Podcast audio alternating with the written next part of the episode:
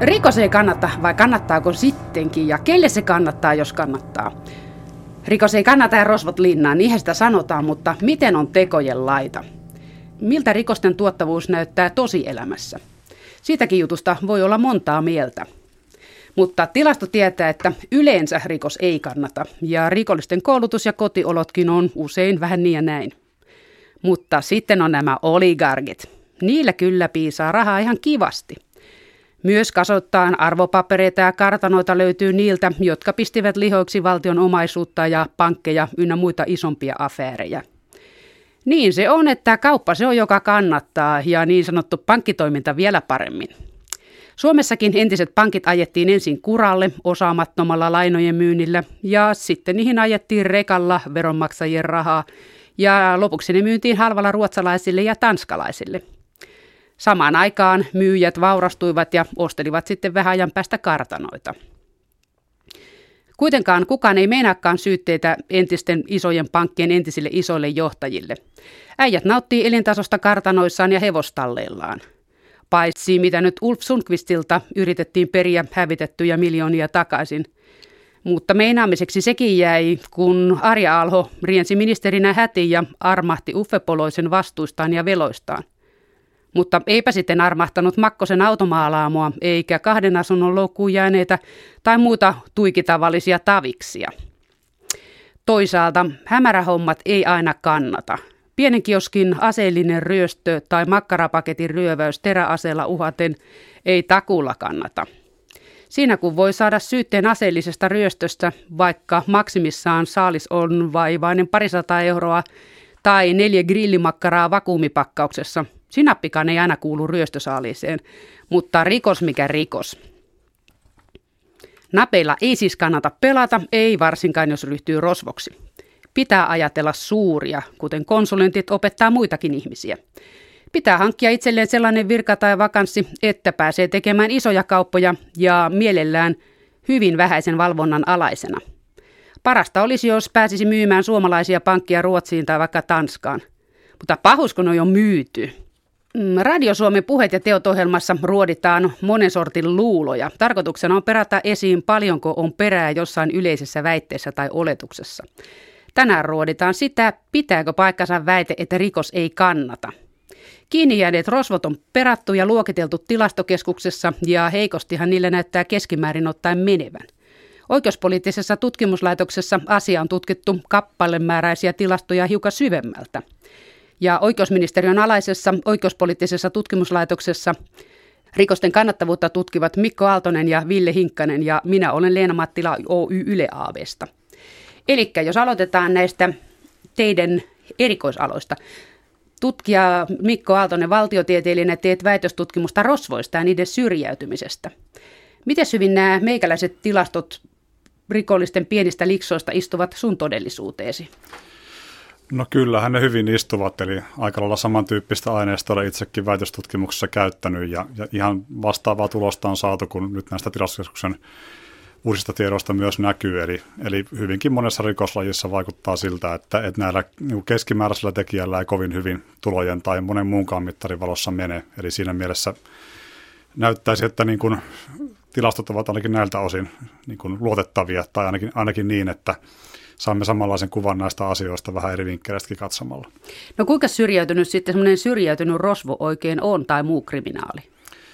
No tietysti aika vaikea sanoa, että mikä se sitten tyypillinen tai, tai tämmöistä profiilia antaa, mutta, mutta jos erityisesti katsotaan pieniä omaisuusrikoksia, niin kyllä siellä nähdään se, että jos ajattelee niin suhteellisten riskien näkökulmasta tätä asiaa, että miten esimerkiksi... Ryöstää puukolla makkarapaketin ryöstöistä epäilyt on varmaan, varmaan niin kuin kaikista heikko-osaisen joukko näiden mittareiden valossa, mitä tässä TK tilastuksen julkistuksessa nyt nähdään.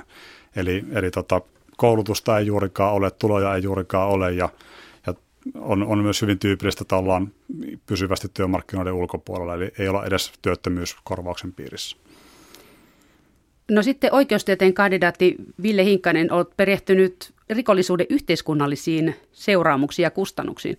Kuinka paljon näissä kustannuksissa on mukana rosvoille menetettyä rahaa tai muuta omaisuutta? Puhutaan niin sanotuista laittomista tulonsiirroista ja niiden kokonaismäärästä on hankala esittää kovin tarkkaa arviota, koska siinä aika ison osan muodostaa sitten tämmöiset harmaan talouden veromenetykset, joiden arviointi on, on hankalaa sen takia, että tota, niissä ei ole semmoisia vakiintuneita selvityskeinoja niiden laskemiseen, mutta jos ajatellaan tämmöistä tota, nimenomaan tätä syrjäytyneiden rikollisuutta ja esimerkiksi niitä, niitä rikosvahinkoja, joita näistä aiheutuu, niin silloin, silloin puhutaan omaisuusrikoksista, ryöstörikoksista, jossain määrin ehkä petosrikoksista ja ehkä siinä semmoinen keskeisin vahinko on silloin nämä tota, myymäläanastuksiin, myymälävarkauksiin liittyvät hävikkimenetykset, joiden suuruusluokka on muutamia satoja miljoonia euroja vuodessa. No kuinka monta on muutama sata miljoonaa?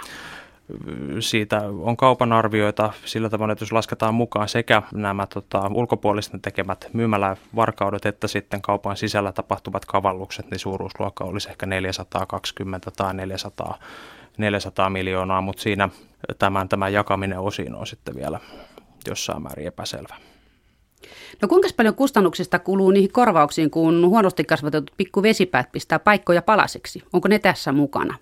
No tässä ei ole tämmöisiä vahingontekoihin liittyviä vahinkoja. Tämä, tämä on nyt tämmöinen tota, pelkästään, pelkästään tota, anastusrikoksiin liittyvä, liittyvä vahinko. Sitten vahingontekorikoksiakin tietysti tehdään, mutta niiden vahinkojen suuruusluokka on olennaisesti pienempi. Et siinä esimerkiksi tota, autovakuutuksen piirissä meillä tulee 6 miljoonaa euroa vuosittain tämmöisiä ilkivalta-vahinkoja. Kotitalouksiin kohdistuu sitten ehkä 20, 25 miljoonaa euroa Tämä on kyselytutkimuksiin perustuvaa tietoa ja sitten jossain määrin syntyy sitten vielä, vielä tämmöisiä tota, esimerkiksi rakennuspaloihin liittyviä vahinkoja, mutta ne on ehkä sitten, siinä ei ole ehkä sitten enää kysymys näistä niin kuin nuorten vahingonteosta, vaan muun tyyppisestä rikollisuudesta. Mikko Aaltonen, kun sulla on työn alla se syrjäytyneet rosvot, niin, joilla on myöskin koulutustaso aika heikonpuolinen, niin onko siinä sitten havaittavissa tätä, että siinä porukassa löytyy niitä, jotka tekee myöskin näitä ilkivalta toilauksia muille maksettavaksi, että ne itse hyödy yhtään mitään, mutta saadaan vaan kaikki pakat päreiksi. No kyllä voi yleisesti sanoa näin, että, että tämän tyyppiset nuorten yleiset tekemät rikokset, niin kyllä ne niin kuin, ikään kuin samat taustatekijät niiden taustalla on, puhutaan väkivallasta tai, tai ilkivallasta tai omaisuusrikoksista tai esimerkiksi rattiopumuksista, niin kyllä niin kuin samat kaverit siellä enemmän tai vähemmän niin kuin tämmöisellä niin kuin väestötasolla tavallaan näyttäytyy. Et siinä mielessä mikään niin kuin tämmöisen ilkivalta erikoistunut ryhmä siellä ei näyttäisi olevan asialla, vaan pikemminkin nämä samat kaverit, jotka sitten välillä on sitten pahoinpitelmässä jotakin tai, tai varastamassa kaupasta. No Ville Hinkkanen, minkälainen säästö se on yhteiskunnalle, että näihin teineihin ei puututa heti alkuvaiheessa, vaan annetaan niiden kehittää itselleen kunnon ura.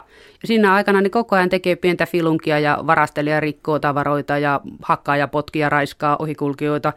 Niin tuota, eikö tämmöisen hommaa kannattaisi ihan yhteiskunnan rahojen säästön takiakin puuttua alkuvaiheessa, ettei odotella niin kauan, että ne saa, saa sitten pitkiä kakkuja ja pysyy pois ihmisten, ihmisiä kiusaamasta? Joo, tässä on kaksi kulmaa. Toisaalta, toisaalta tiedetään, että rikollisuuteen johtavat tekijät on monesti sellaisia, että ne liittyy varhaislapsuuteen tai nuoruuteen. Esimerkiksi huonot kasvuolosuhteet ja tämän tyyppiset seikat on, on ainakin niin kuin yhteydessä myöhempään rikoskäyttäytymiseen. Toisaalta sitten nimenomaan nuorten rikollisuuden osalta täytyy huomata se, että aika suuri osa nuorista tekee, tekee yhden tai kaksi tai muutamia rikoksia. Meillä kun meillä tehdään tota, tämmöisiä nuorisorikollisuuskyselyitä, jossa, jossa koulussa kysytään 15-16-vuotiaalta nuorilta, että olet, oletko varastanut kaupasta, oletko syyllistynyt vahingontekoon ja, ja niin edespäin. Ja näissä esimerkiksi tämä varastaneiden osuus se on noin 10 prosentin luokkaa, mutta kuitenkaan sitten 10 prosenttia meidän väestöstä ei sitten jatka sitä rikosuraansa aikuisiällä sillä tavoin, että tämä varkausrikollisuus jatkuisi, jatkuisi sitten vaikka 17, 18, 19-vuotiaana, vaan nimenomaan tämä näpistykset on esimerkiksi semmoinen tyypillinen hyvin nuoren iän, nuoren iän rikoskäyttäytymisen piirre, joka sitten suurella osalla tai oikeastaan lähes kaikilla siihen syyllistyneistä sitten tota, päättyy siihen. Sitten on tietysti niin, että osa, osa nuorista sitten ajautuu semmoiseen pidempiaikaiseen rikoskierteeseen ja se on sitten se osa, johon sitten erilaisilla toimilla tulisi myöskin puuttua niin, että heidän alttiuttaan rikoskäyttäytymiseen saataisiin vähennettyä onko se vähän jännityksen hakua tai jotain todistan, että mä uskallan, kun ne ipanat ostarista varastaa jotain? Onko siinä mitään sen kummempaa, sitä vaan varastaako ne jotain tarpeeseensa? Onko tästä mitään selvitystä? Jännitystä no. elämää vai tavaraa tarpeeseen? En, en muista nyt heti, heti tällaista, niin kuin missä olisi tekohetkellä tai heti kiinni jäätyä kysytty motiivia, mutta että tietysti, tietysti tiedetään, että semmoinen yleinen niin kuin jännityksen haku taipumus sellaiseen on niin kuin yhteydessä monenkinlaisia rikoskäyttäytymiseen. Eli ihmiset, joilla on tämmöinen, puhutaan usein matalasta itsekontrollista, niin tiedetään, että heillä on niin kuin kautta linjan taipumus sit ottaa enemmän riskejä kuin muulla väestöllä.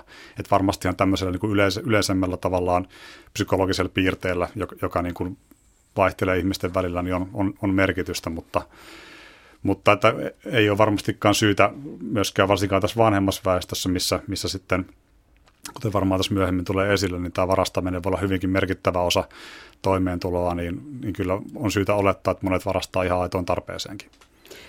Mitä siihen sanotte, kun tämän tilastokeskuksen tilaston mukaan rikoksista epäiltyä napattiin viime vuonna 284 000 ja siitä on vähentynyt rikollisuuden määrä edellisestä vuodesta tai kiinni määrä 6 prosenttia. Niin onko nämä kuinka paljon siitä kiinni vaan, että ei ole niin aktiivisesti pyydystetty ihmisiä kiinni, kun poliisienkin määrää lasketaan. Että rosvot pääsee paremmin livahtelemaan. Nyt ottamatta kantaa siihen, että miten tämä viime vuoden muutos, mistä se nyt nimenomaisesti johtuu, niin tota, jos ajatellaan meidän rikollisuus tai tätä poliisin tietoon tulevaa rikollisuutta kokonaisuutena, niin hyvin suuri osa sen vaihteluista selittyy nimenomaan nyt tämmöisillä, ei, ei rikollisuuden vaihteluilla, vaan toisaalta ihmisten ilmoittamisalttiuden muutoksilla ja sitten poliisikontrollin kohdistumisella. Esimerkiksi se, että kuinka paljon meillä jää rattijuoppoja kiinni, hän on suoraan yhteydessä siihen, että kuinka monta tuntia poliisi pitää ratsioita tuolla tien varressa. Jos niitä pidetään vähemmän, silloin rattijuoppoja jää vähemmän kiinni ja sitten jos vaikkapa tuplattaisiin ratsiat, niin luultavasti sitten saataisiin tuplattua tai lähes tuplattua myöskin sitten kiinni jääneiden rattijuoppojen määrä. Ja näissä listoissa on rattijuopot mukana? Rattijuopot on, on näissä myös mukana. Joo.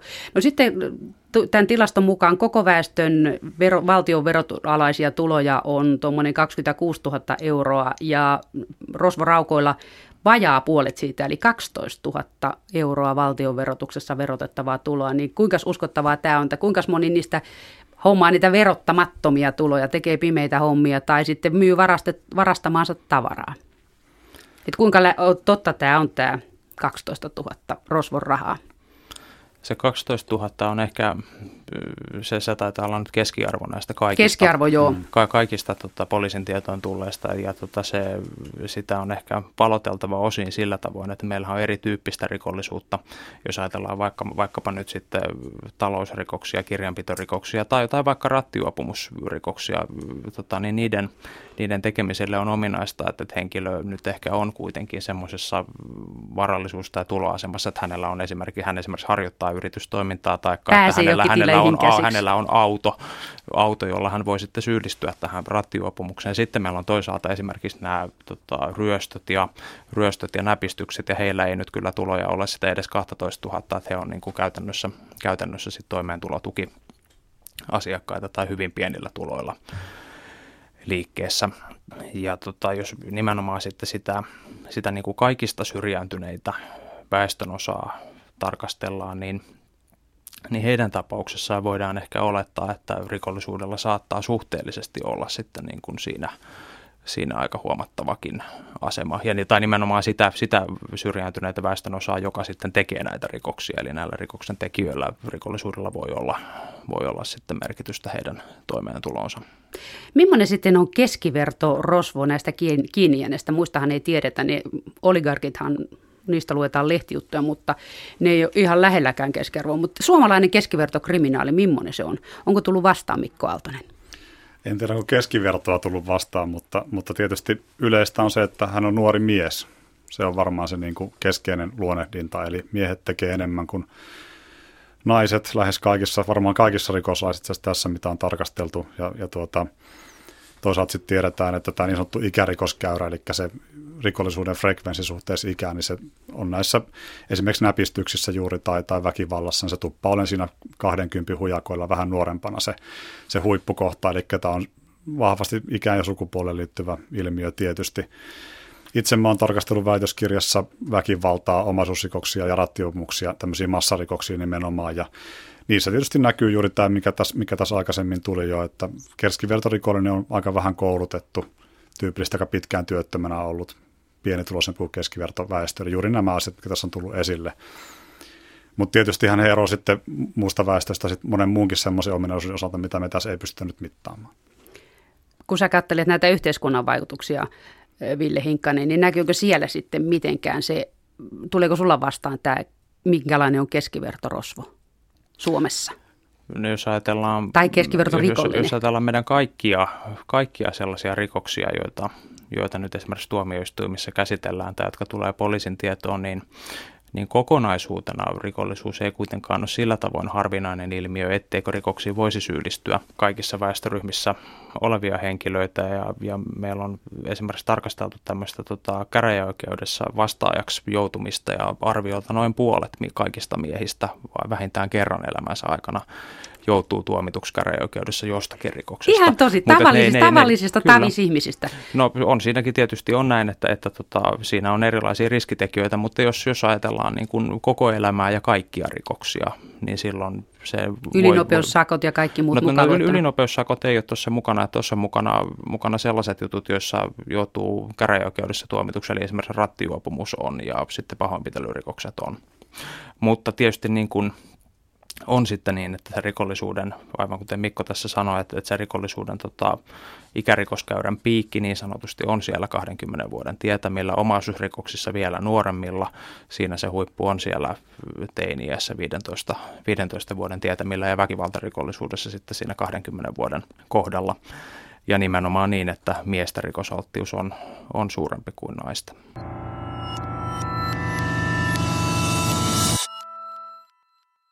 Mikko Aaltonen, kun tutkit nuorten aikuisten väkivaltarikoksia, syrjäytymistä ynnä muuta, niin kuinka usein ongelmat alkaa heti pienestä pitäen? Ilman ihmistavoille ja opetusta jätetyt tarhaikäiset kakarat kirjahuu nykymaailmassa, kun pirulta riivatut, ne sylkee, puree ja potkii kuin raivotautiset. Ja tämä on ihan siis käytännössä nykyelämässä jo tapahtuvaa.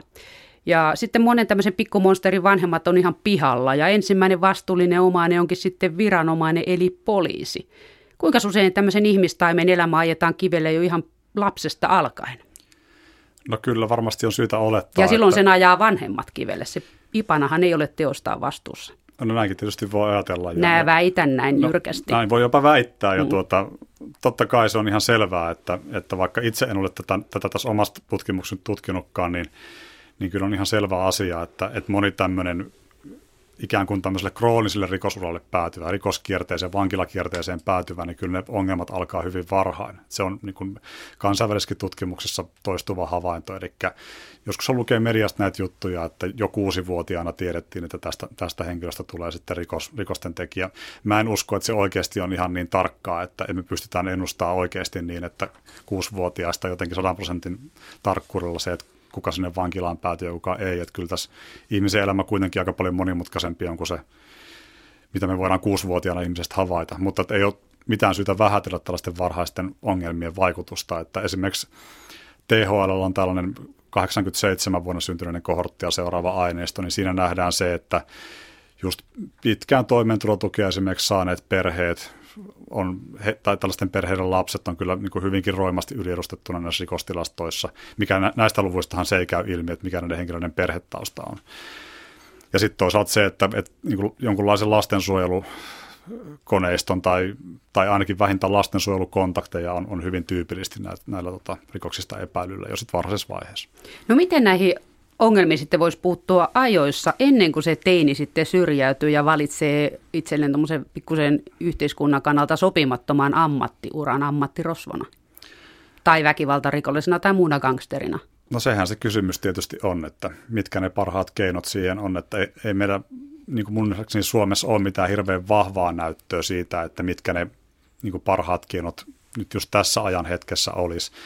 Että on tietysti syytä uskoa, että, että meillä on moni mekanismeja tässä hyvinvointivaltiossa, esimerkiksi neuvolatoiminta, jota esimerkiksi taas itse asuin Yhdysvalloissa tuossa hetken aikaa ja sitä, sitä toimintaa siellä seurailin, niin, niin kyllä se on niin kuin, tavallaan kun ajatellaan, että se näyttö tämmöisten erilaisten ohjelmien toimivuudesta tyypillisesti tulee nimenomaan Yhdysvalloista, jossa se perusinfra on tavallaan hirveän paljon heikompi kuin täällä meillä, niin, niin tavallaan on niin kuin syytä olettaa, että meillä on jo aika paljon sellaisia mekanismeja, jotka, jotka niin kuin estää näitä myös, myös rikosurien alkamista, vaikka ne ei ehkä pelkästään siihen olekaan suunniteltu. Mutta se, että että et mitä ne parhaat keinot sitten olisi, niin, niin kyllä niin kuin monet tutkijat uskoo just tämmöiseen varhaiseen puuttumiseen, että, että ne ongelmat pitää niin kuin identifioida mahdollisimman varhaisessa vaiheessa ja, ja tuota, sitten puuttuu niihin, mutta en mä, en mä osaa sitä itse mitenkään yksinkertaisesti sanoa, että, että, että mitä siellä tarkalleen ottaen pitäisi tehdä, että, että se on vaikeaa. Tämä on siinä mielessä hämmästyttävä juttu, että kun puhutaan aina, että nämä on 90-luvun laman jälkeisiä juttu, mutta väitänpä tässäkin, että ei pidä paikkansa, koska olen ollut 80-luvun alkupuolella ja puolivälissä peruskoulun ala-asteella opettajana. Ja silloin oli jo useampi tämmöisiä tapauksia, että lähivalintatalosta kauppias soitti koululle, kun mukulat jäivät kiinni näpistyksestä tai ilkivallasta tai jostain muusta. Sitten kerran satuin puhelimeen ihmettä, että miten sä tänne soittelet, että vanhempien nimet ja numerot on nämä, nämä, nämä. No sieltä tulee vanhemmat lankoja pitkin korville, että mitä sä meille soittelet, eikö sulla ole vakuutukset kunnossa? että vanhempien vastuuntunto, niin missä hitossa se on? Minkä takia vanhemmat pääsee kuin koirat veräjästä? Aikaisemmin joutui korvaamaan rahallisesti, niin sitten kun se sattui kukkaroon, niin sitten se vaikutti vanhempiinkin. Sitten ne otti kantaa. Muuten on sitten mieltä, että joo, kauppialla liian huonot vakuutukset, kun se valittaa, kun meidän pikkukultsipuuppeli Jani-Petteri käy varkaissa. Niin. Miksei niitä vanhempia kovistella? Jos ne tekee lapsia, niin silloin niiden pitää huolehtia niistä lapsista. Hirveän helppo nyky-Suomessa hoitaa ehkäisy, jos ei aio niitä lapsia kasvattaa kyselytutkimusten perusteella tiedetään, että, että tämmöinen tavallaan vanhempien puuttuminen tai tämmöinen vanhem, vanhemmilta tuleva sosiaalinen kontrolli on selkeästi yhteydessä siihen, miten, miten sitten lapset tai minkälaiset rikoskäyttäytymistä lapsilla esiintyy. On kysytty esimerkiksi näissä Optulan, Optulan nuorisorikollisuuskyselyissä sitä, että kuinka usein vanhempasi tietävät, tietävät keiden kanssa – keiden kanssa vietät aikaasi, ja vastaukset tähän kysymykseen on ihan suoraan yhteydessä sitten siihen rikoskäyttäytymisen laajuuteen ja laajuuteen ja määrään semmoisissa perheissä, jossa vanhemmat ei ole tietoisia siitä, mitä heidän lapsensa tekee, niin myöskin sitten rikos, rikosten todennäköisyys on huomattavasti suurempi. Tässä selvyyden vuoksi Optula on oikeuspoliittinen tutkimuslaitos, mä se suomennan tämän yleisölle. Mutta mikä siinä on sitten, että ne vanhemmat ovat niin epäkiinnostuneita omista lapsistaan? Pitää käydä aerobikissa ja siellä sun täällä jumppaamassa ja humppaamassa ja pennut pois jaloista. Miksi niitä sitten tehdään, kysyy nimimerkki epätietoinen ja Yleisradio jatkaa. Niin, se on näitä asioita tavallaan itsekin pohtii, että, että kyllähän monia tämmöisiä niin kuin mekanismeja mäkin keksin, mitkä niin kuin ikään kuin on mun mielestä tämän ajan ilmiöitä, että mitkä pitäisi niin kuin näkyä tässä, että nyt nuoret on jotenkin kunnottomampia kuin ennen. Mutta Vanhemmat on niin, valvomattomampia. Ehkä niin, mutta eihän me loppujen lopuksi nähdä mitään vahvaa evidenssiä, että nyt tämän päivän nuorilla menisi jotenkin, niin kuin, että ei, ei tämän päivän nuoret tee sen enempää rikoksia kuin vaikka kymmenen vuotta sitten. Että kun tästä laman vaikutuksesta aina puhutaan, että se on ollut niin valtava, niin eihän meillä loppujen lopuksi ole mitään erityisen selvää evidenssiä, että esimerkiksi rikollisuus on räjähdysmäisesti kasvanut sen seurauksena. Että, kun, että vaikka se on mun mielestä uskottava väite se, että tämä palvelujen leikkaaminen olisi vaikuttanut nimenomaan tämmöisten niin kuin hankalimmassa asemassa olevien perheiden la- lapsiin. Ja näin voi varmasti monella elämäalueella ollakin. Niin eihän me niin kuin rikollisuuden puolella tavallaan mitään vahvaa evidenssiä tämmöisestä oikeastaan nähdä. Niin, tässä on mun nähdäkseni tilanne on juuri, juuri, juurikin tämä, että meillä on jo nykyään käytössä hyvin paljon semmoisia suojaavia mekanismeja, niin kuin esimerkiksi tämä neuvola, neuvola-kysymys, ja sitten toisaalta meillä on kattava peruskoulujärjestelmä ja siihen liittyvä oppilashuolto, oppilashuolto, joka sitten myöskin tukee näitä perheitä ja lapsia sitten tässä toiminnassa.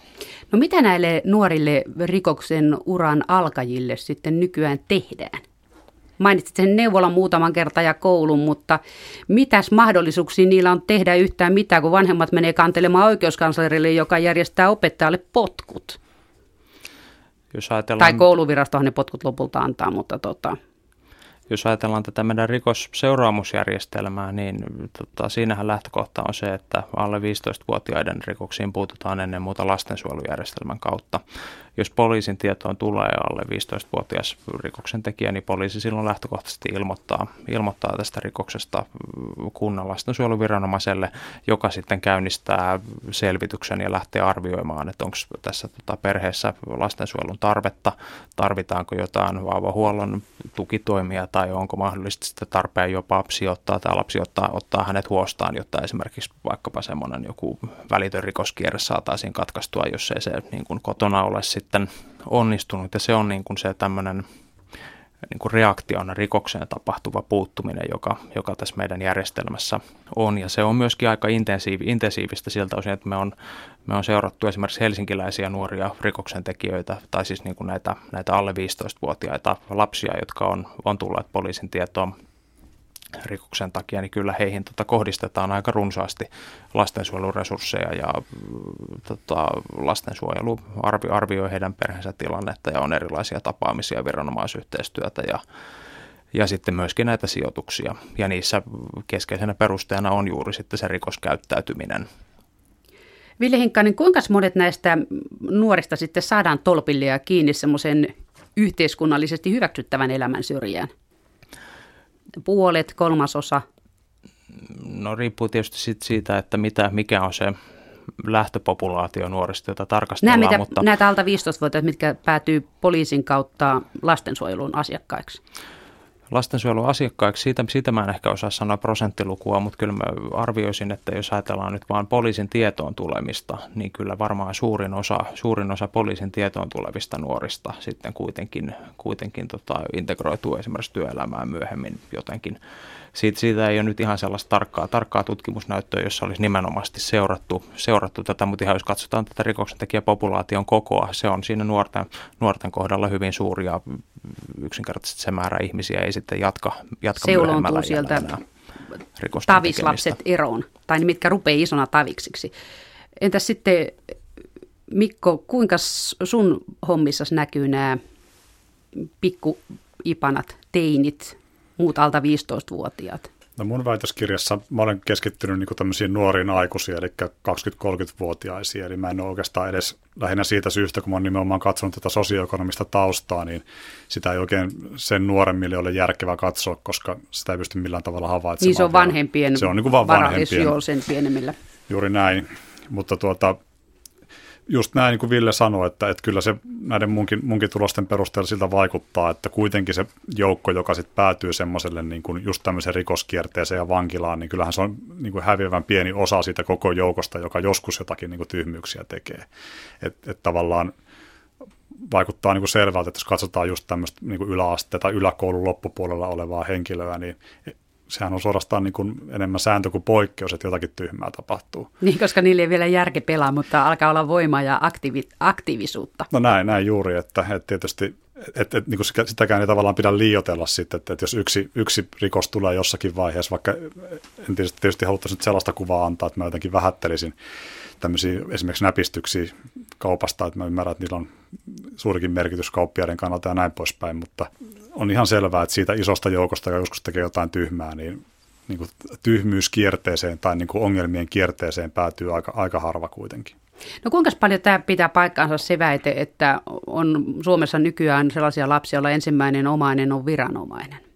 Niin omien, omien tutkimusteni perusteella on, on niin kuin aika vaikea tästä esittää mitään kovinkaan niin kuin eksaktia, eksaktia määrää, että ja eikä tietysti tämmöisen rekisteritiedon valossa semmoiseen oikein pääse kiinnikään. Eli, eli eihän me, eihän niin me, se ei nä- näy tilastossa. Niin e- eihän me nähdä sitä, että tässä pitäisi päästä sitten ihan oikeasti kiinni niihin, niihin niin kuin ongelmaperheisiin ja siihen niin kuin dynamiikkaan niiden perheiden sisällä.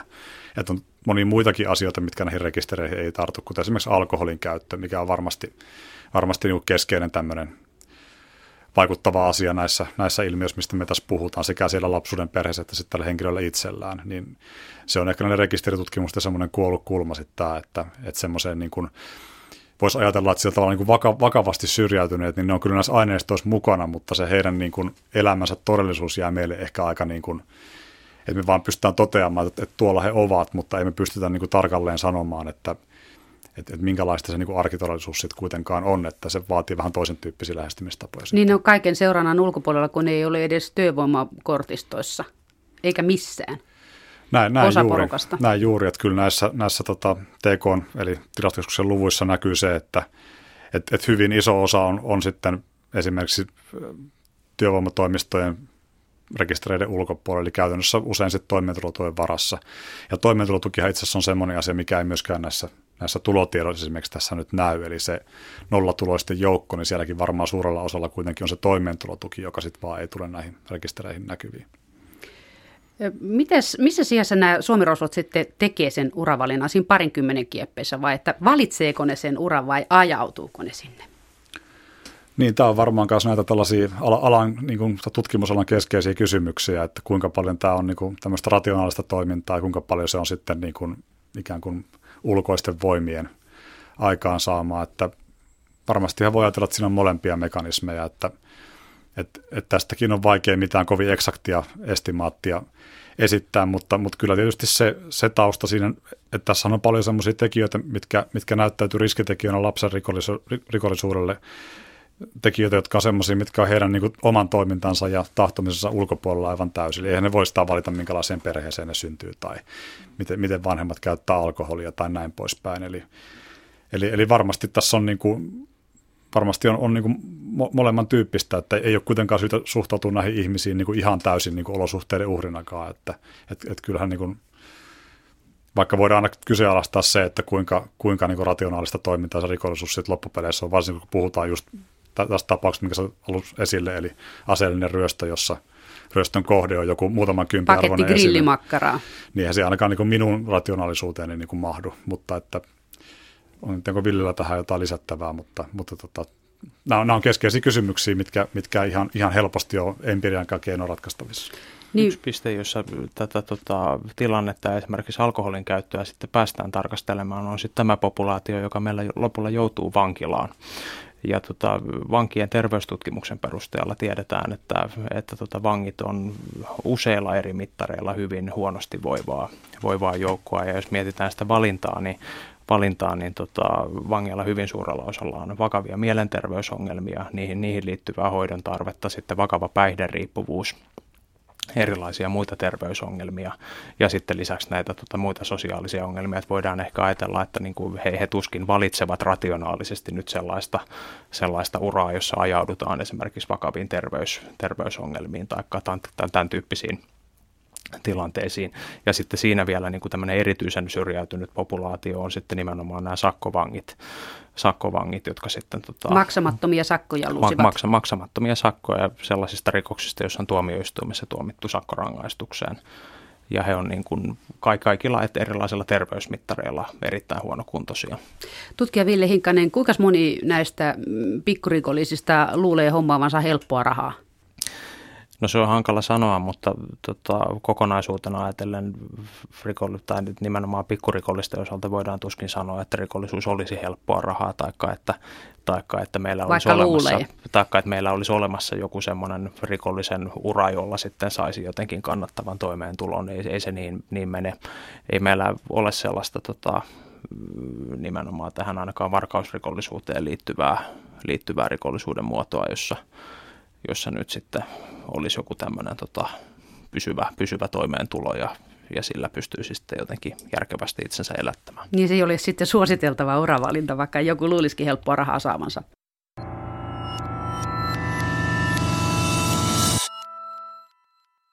Osa näistä rikoksista on ihan tuommoista aivotonta ilkivaltaa ja räkänokkien pahantekoa, niin minkälaisen mallin sitten pikkuhuligaanit saa siitä, kun kriminaaliuran alkuvaiheessa kukaan ei joissain tapauksissa saa puuttua meidän pikkukultapuuppelin riehumisia sikaluihin. Eli Helsingissäkin opetusviraston byrokraatit antoivat just ikään potkut opettajalle, kun se työnsi selästä työntämällä käsin ö, jonkun häirikön pois ruokalasta riehumasta – niin minkälaista mallia tästä tulee pikkuhuliganille, kosa näistä hän ei saa mitään taloudellista hyötyä, ne vaan pistää paikkoja palasiksi ja sitten ne saa sakkoja, nipun ja sitten ne lusii ne loppujen lopuksi vankilassa päihdeongelmaisina ja mielenterveysongelmaisina ilmeisesti. Niin mitä tässä on järkeä tässä systeemissä? Ihan tota, apulaisoikeusasiamiestä myöten ollaan sitä mieltä, että koulukiusaamiseen koulumatkoilla ei saa puuttua, kun sitä ei ole erikseen kouluhommiin määrätty. Mutta muistelin, että 80-luvulla vielä oli semmoinen juttu, että oppilaat on koulumatkoillaan kaupungin vakuutuksen alla ja koulun vastuulla siinä mielessä. Niin miten tämä korkean lakimiehen mielipide tässä nyt meni näin metikkö. Järjen käyttö on ilmeisesti täysin kielletty vai puuttuuko järki? Mä luulen, että tässä keskustelussa on ehkä enemmän kysymys sitten tämmöisestä niin kuin lailla säätämisen vaatimuksesta ja siitä, että siitä, että meidän viranomaistoiminnan tulee perustua lakiin sillä tavoin, että jos esimerkiksi jotain turvaamistoimia tai pakkokeinoja käytetään, niin niistä on sitä asianmukaisesti säädetty esimerkiksi perusopetuslaissa ja mä oon ymmärtänyt, että että, nipotuksen, että nipotuksen, nipottaja koko tekemässä. äijä sanoisin hänestä. Niin, mä en, mä en osaa oikein ottaa, ottaa kantaa tähän, tähän nyt yksittäistapaukseen, en, en sen niin yksityiskohtia tarkemmin tunne, että en, enkä oikeastaan ylipäätään tunne sitä, että miten koulumaailmassa tällaisiin asioihin puututaan, että kuinka, onko siellä ollut jotain merkittävää muutosta, että oliko ennen niin kuin armeijakuria, nyt sitten kaikki on löysää vai että pitäisi tietää enemmän tästä ilmiöstä, että voisi vois niin jotain tutkimukseen perustuvaa tästä niin kuin lausua. Aikaisemminkin, jos kaksi kakaraa tappeli koulussa välitunnilla potki toisia, niin kyllä siitä mentiin väliin ja otettiin ne irti toisistaan ennen kuin ne potkii toisensa mustelmille tai polvet, polvilumpeot rikki. Niin näillä nykyisillä systeemillä siihen ei saisi puuttua, vaan pitää antaa poikien potkia tai tyttöjen toisiaan tai hakata tai kivittää ja yrittää keskustella siitä sivusta sitten vain, että kuulkaas nyt, ettei tolleen saa tehdä. Eihän se mitään vaikuta. Eli tuommoinen murrosikäinen tai sanotaan nyt kymmenenvuotiaskin, niin eihän se kuuntele silloin, kun se on tappelufiiliksellä. Ei sillä ole inputtia. Niin tämähän on ihan täysin järkiköyhää, tällainen, että pitää seli, seli, selittää. Ei se toimi käytännössä. Siinä tulee mustelmia, katkeneita hampaita ja rikkinäisiä polvia. Niin se on tietysti selvää, että se ei ole hyvä asia, että tämmöisiin niin vakavaan väkivaltaan koulussa ei millään tavalla puututa. Että se, se on varmasti aivan selvä asia. Mutta, mutta siihen tämä ohjaa tämä korkealta tuleva ohjaus, että ei saa koskea, ei saa puuttua. Mutta niin. millä sä tappelijat erotat, jos et koske esimerkiksi? Tämä on varmaankin kysymys, joka nyt tota, ehkä nyt sitten lainsäädäntötoiminnon on jotenkin vielä selvennettävissä. Meillähän, meillähän tota on, on nykyään aika, aika kattavat hätävarjelusäännökset, joiden perusteella esimerkiksi nimenomaan välittömään tappeluun kuka hyvänsä, kuka hyvänsä voi puuttua Paitsi sillä jos tavoin, on koulussa. Myös, myös koulussa voi puuttua, jos kysymyksessä on sellainen tilanne, jossa, jossa on tota, nimenomaan tappelu käynnissä niin, että siinä syntyy vammoja että tässä on vähän erityyppisiä keskusteluita, että, että tota, puhutaan näistä näistä erilaisista turvaamistoimista ja sitten toisaalta hätävarjelusta, jotka on sitten vielä niin kuin oikeudellisessa näkökulmassa vähän eri asia. Mutta mitä tulee sitten tähän puut, puuttumiseen, niin sitten on tietysti yksi, yksi mielenkiintoinen seikka, että, että tota, läheskään kaikki rikollisuus tai rikoskäyttäytyminen hän ei tule viranomaisten tai poliisin tai koulunkaan tietoon. Ja tota, silti esimerkiksi nyt vaikka näistä nuorten, nuorten tekemistä näpistyksistä ei niistä juurikaan jäädä kiinni, kiinni mutta silti, silti ilman semmoista niin kuin välitöntä, välitöntä viranomaisen puuttumista tai tämmöistä tota, virallista puuttumista nämä rikosurat ei nyt sit silti jatku. Eli tavallaan semmoinen semmoinen tota, viranomaisten taholta tuleva puuttuminen ei ole mitenkään nyt välttämätön edellytys esimerkiksi rikosuran päättymiselle. Ja sitten tämä tota, puuttuminen, puuttuminen se eri rikoksissa jossain määrin vaihtelee, kuinka suuri osa tämä piiloon, piiloon jäävä osuus on. Mutta jos ajatellaan nyt nimenomaan omaisuusrikollisuutta ja sitten toisaalta väkivaltarikollisuutta, niin voidaan lähteä siitä, että suurin osa näistä rikoksista jää, jää meidän virallisen kontrollin ulkopuolelle. Ja siinä on sitten muut mekanismit, jotka vaikuttaa siihen, että semmoista rikoskäyttäytymistä sitten ei kuitenkaan kuitenkaan laajemmin esiinny tai että, tai että esimerkiksi nuoret päättävät sitten tämmöiset rikoskokeilunsa. No, uskotteko, että ihmisillä on omatunto, joka alkaa siinä kohtaa kolkuttaa? Mitäs eh, Mikko Aaltonen? Eli siis siinä kohtaa, kun... Kun ne ensimmäisen kerran tekee tai pari kertaa tekee rikoksen, niin niillä tulee huono omatunto. Sitten että hyi yök, en mä enää tee ole ikinä koskaan.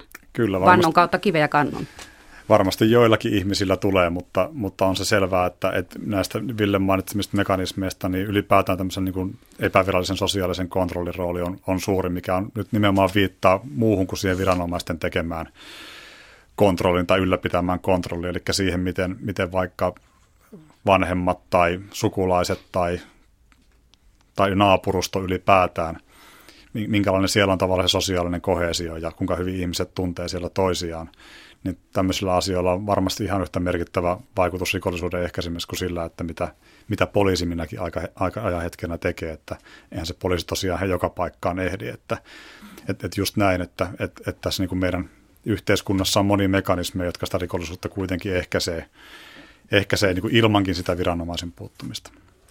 No mitäs tämmöisiä konsteja olisi, millä voisi vahvistaa näitä epävirallisia puuttumisen konsteja? Naapurin täti tulee viereen ja katsoo todella pahasti, että mitäs poika viiltelet siinä naapurin sedän auton renkaita. Tai tyttö, mitäs niitä viiltelet? Niin tämä on varmasti myös yksi niitä semmoisia teemoja, jonka, jota niin kuin itsekin olen monessa tilaisuudessa ollut, jossa niin kuin vaaditaan sitä, että nyt pitää, nyt pitää löytää se yhteisöllisyys uudelleen ja niin kuin talvisodan henki ja näin poispäin. Ja kaikkihan tietää, että se niin kuin valtio pystyy sitä niin tuosta vaan jollakin lainsäädäntömuutoksella tuomaan. Eli, eli siinä niin kuin mennään tämmöisiin tavallaan syvempiin sosiaalisiin prosesseihin, että, että varmaan tähänkin on aika vaikea mitään yhtä, yhtä tuota, niin kuin taika-asetta antaa, millä tämä ratkeaa, mutta että varmasti juuri näin, että et, et, et lapsen tekemistä pitää olla kiinnostunut ja lapselle pitää antaa aikaa ja hänen asioitaan pitää kuunnella. Et musta nämä on ihan, niin kuin, ihan niin kuin normaali juttu tavallaan, että et, et, en tiedä, onko se aina sen ihmeellisempää. En, en, en väitä sitä, että tämä nyt semmoista vakavaa syrjäytymistä niin kuin tällaisella mekanismilla ratkaistaisi, mutta että mutta ky, kyllä kai se on selvää, että, että se aikuisten, niin kuin vastuullisten aikuisten niin kuin katsova silmä tavallaan on ihan merkityksellinen asia niin kuin nykypäivänäkin, että on vaikea nähdä, miksi, miksi semmoisella ei olisi mitään merkitystä. Ville Hikkanen, kun sulla on näitä talousasioita tutkittavana, niin mitäs luulet, vaikuttaisiko se, jos vanhemmat saisivat aina, kor- niiltä tulisi korvausvelvollisuus. Joskus takavuosina olisi että vanhemmat joutu korvaamaan, kun lapset varasti tai rikko tai jotenkin muuten turmeli tavaraa. Niin sitten vanhempia rupeisi kiinnostamaan se lapsen tekemiset, kun niillä sattuisi kukkaroon. Niin, se, siinä on kysymys siitä, että minkälaisia kannustimia tähän nyt sitten liitetään. Sitten on tietysti on toisaalta niin, että sikäli kun nämä rikokset tapahtuu sellaisissa perheissä, jotka on jo sitten esimerkiksi muuten taloudellisissa ongelmissa, niin niihin sitten tota, kohdistettuna tämmöinen tota, lisää vahingonkorvausvelvollisuus ei nyt sitten toisaalta olisi omiaan, omiaan sitten välttämättä parantamaankaan sitä tilannetta, että tota se, tällaisen, tällaisen vahingonkorvausvelvollisuuden ohjausvaikutus ei ole mitenkään ilmeinen ja ei ole selvää, että Vaikuttaisi niin sanotussa paremmissa perheissä, missä kasvoja pidetään ja julkisivuja yllä. Mitäs luulet, vaikuttaisiko? No se vahingonkorvausvelvollisuus ei sitten toisaalta, niin kun, jos ajatellaan sitä kasvojen tai maineen, maineen ylläpitämistä, niin se mainetekijäthän tulee jo niin kuin ihan sitä kautta, että lapsi jää kiinni tai tota, lapsi joutuu nyt sitten tämmöisen kontrollin kohteeksi. Et mä en usko, että vahingonkorvaus taas sitten sinänsä nyt niin kuin on omia tämmöistä mekanismia välttämättä kovin paljon siihen, siihen lisäämään. Mutta kun ihan tulee käytännön havaintona väitän, että kaikki ongelmiin ajautuvat lapset ja nuoret eivät ole köyhistä ja heikoista oloista kotoisissa. Ja toinen pää on niitä, joiden vanhemmilla on niin tavattomasti muuta tekemistä, että ne mukulat vaan tehdään ja sitten ne jätetään. Niin, tähän voisi sanoa yhden, yhden niin kuin esimerkin tämmöisestä, tämmöisestä tutkimuksesta, joka tuota, jossa nimenomaan pyritty jotenkin saamaan haltuun se vaikutus, mikä semmoisella virallisella puuttumisella voisi olla. Tämä on siis hyvin kiista-alainen, kiista-alainen tutkimus ollut aikoinaan, mutta Yhdysvalloissa 80-luvulla tuli perheväkivaltatapauksiin tämmöinen lainsäädäntömuutos, että, että poliisin oli pakko pidättää sieltä paikalta aina jompikumpi. Eli jompikumpi niistä tekijöistä, tai siis uhri tai tekijä lähti aina.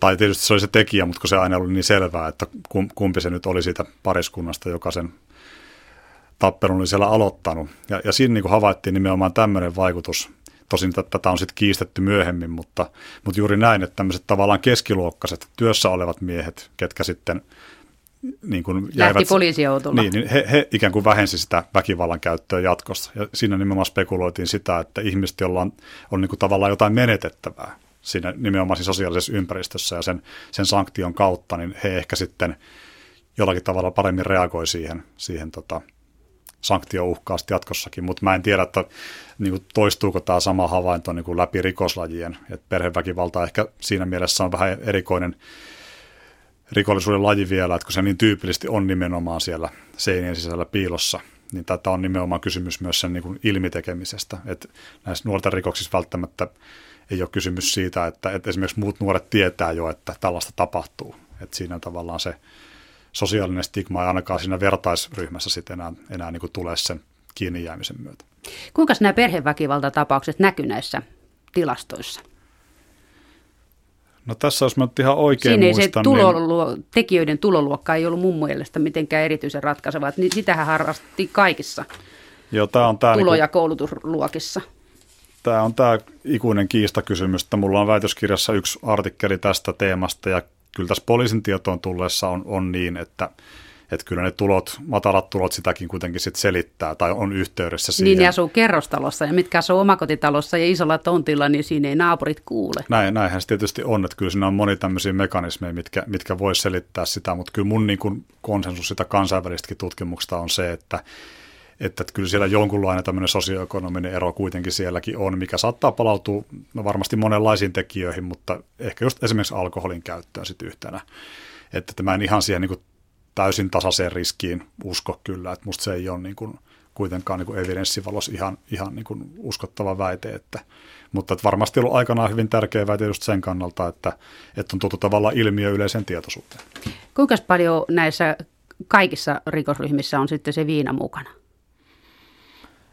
Jos Onko siitä tietoa? Jos katsotaan poliisin tietoon tulleita rikoksia, niin väkivaltarikoksissa hyvin suuressa osassa on, on viina mukana sekä, sekä toisaalta nyt niin kuin tekijän osalta että sitten myöskin uhrin osalta. Ja näin puhutaan alkoholisidonnaista väkivallasta ja erityisen alkoholisidonnaista väkivaltaa meillä on meidän henkirikokset. Hyvin suuri osa meidän henkirikoksista on vakavasti syrjäytyneiden päihdeongelmaisten keski-ikäisten tai vanhakkojen miesten, miesten sellaista alkoholin käyttöön, alkoholin käyttötilaisuuksiin liittyvää, liittyvää keskinäistä, keskinäistä väkivaltaa, joka sitten lopulta johtaa, johtaa jonkun henkilön kuolemaan. Et tota, et erityisesti tämä, tämä meidän henkirikollisuus on sillä tavoin eurooppalaistakin poikkeavaa, että, että siinä tämä viina on hyvin vahvasti vahvasti mukana, mutta koskee myös muita, myös muita rikoksia. Miten kun sanot, että tämä meikäläinen henkirikollisuus poikkeaa muista eurooppalaisista, minkälaisia niillä muissa Euroopan maissa sitten on? Selvinpäin puukottavat toisensa vai? No jos, jos ajatellaan tätä meidän väkivaltariskiä, niin siinä tota, esimerkiksi kun Suomea ja Ruotsia, Ruotsia tarkastellaan, niin muilta osin, muilta osin meillä tota, henkirikosriski on sama, mutta sitten, sitten jos, jos otetaan mukaan nämä tota, keski-ikäisten miesten alkoholisidonnaiset rikokset, niin siinä se riski onkin sitten moninkertainen. Eli tavallaan muuten, muuten olemme eurooppalaisella tasolla tältä osin, mutta tota, sitten siinä meillä on tämmöinen syrjäytyneiden joukko, joka, joka sitten keskenään, keskenään harjoittaa väkivaltaa. Kyllä, että tekijät on niin kuin meillä tosiaan tätä kautta vähän vanhempia sitten kuin muualla. Tietysti esimerkiksi Yhdysvalloissa, niin siellä se henkirikos liittyy tosi usein nimenomaan huumekauppaan ja köyhiä asualueisiin ja niin kuin siellä tapahtuviin niin kuin ehkä jengien välisiin ristiriitoihin osittain.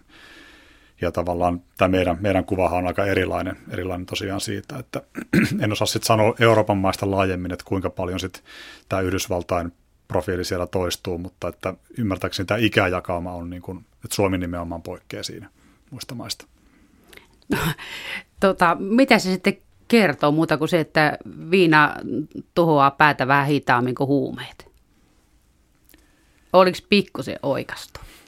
Niin se tietysti, se ei ehkä kerro sitä, että miksi se viina tuhoaa Suomessa eri tavalla kuin Ruotsissa. Et, Ai niin totta, joo. Et siinä on se, tässä, tästä on, tämä Ajattelin on sitä siis, Jenkkilän huumerikollisuutta, joo. Joo, et, et siinäkin, että mä en tiedä kuinka paljon se liittyy huumeiden käyttöön ja kuinka paljon huumekauppaan, että siinäkin on tietysti kyllä kaksi eri, varmaan osittain päällekkäistä mekanismia. Niin, eri motiivit. Tuota, allekirjoitatteko te sen vanhan vitsin, että vale, emävale, tilasto?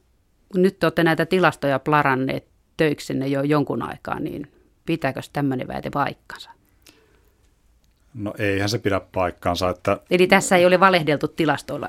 Ei, että se tai jotkut tilastot tietysti valehtelee ja rikoksistakin kun puhutaan, niin me tiedetään, että se riippuu tosi paljon rikoslajista, että kuinka paljon se tilasto valehtelee, mutta ehkä nyt semmoinen yleinen puolustuspuhe kuitenkin suomalaisen tilastoinnin puolesta on paikallaan, eli, eli meillä on kuitenkin erinomaisen hieno väestökirjanpito tässä maassa, eli, eli me tiedetään kuitenkin aika hyvin, ketä täällä asuu, ja meillä on henkilötunnukset, me pystytään kuitenkin niin kuin tavoittaa väestö ihan eri tavalla kuin nyt vaikka siellä Yhdysvalloissa tai vaikka esimerkiksi Saksassa, jossa se on huomattavasti vaikeampaa.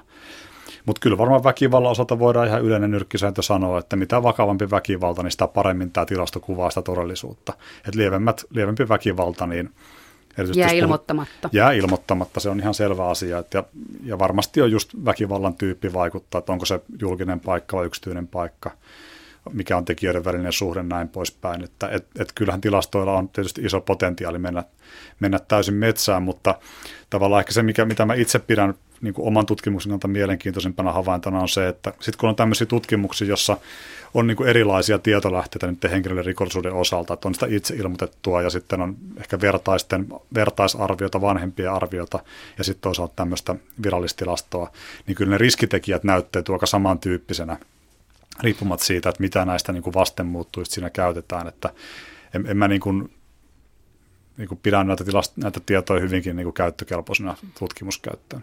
Ja tuossa täytyy huomata oikeastaan vielä siis se, että, että tota, nämä tilastot kertoo nimenomaan nyt tästä meidän rikollisuuskontrollista, Kyllä. eli siitä että, siitä, että mitkä on ne rikokset, joihin puhutaan. puututaan. Sitten puhutaan myös niin sanotusta kokonaisrikollisuudesta ja sen selvittämiseen on myös olemassa ihan sitten siis muita järkeviä menetelmiä, eli oikeuspoliittinen tutkimuslaitos ylläpitää useita tämmöisiä kansallisia indikaattorijärjestelmiä. Meillä on kansallinen rikosuhritutkimus, jossa väestökyselyllä kysytään, kysytään kysytään kansalaisilta, oletteko joutunut pahoinpitelyn uhriksi tai onko teitä lyöty, onko teitä tukistettu ja niin edespäin josta saadaan sitten semmoinen niin kuin esimerkiksi väkivaltaa koskeva kokonaiskuva siitä, että mikä se, mikä se meidän rikoskäyttä, rikoskäyttäytymisen laajuus on. Ja sitten nähdään, että osa siitä on sitten sitä, joka, joka tulee tähän tilastoihin näkyviin.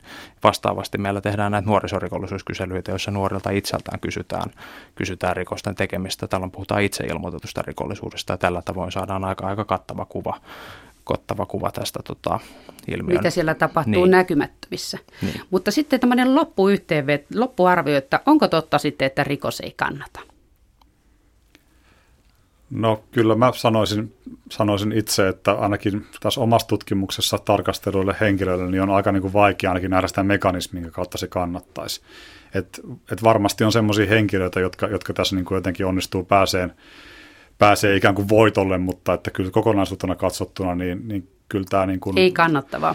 Ei ole kannattavaa, kyllä näillä ihmisillä menee niin monella eri mittarilla hyvin heikosti, erityisesti katsotaan sitä vankipopulaatiota, että, että en mä niin kuin näitä, kyllä lähtisi kadehtimaan näitä Nä, näin siis toteaa tutkija Mikko Aaltonen, miten sanoo Ville Hinkkanen? Sanoisin, että kyllä loton pelaaminen on järkevämpää kuin rikoskäyttäytymisestä tulon hankkiminen tai tämmöinen tota, lähtökohta, että siitä nyt sitten voisi jotenkin itselleen esimerkiksi uran muodostaa, ei se kannata.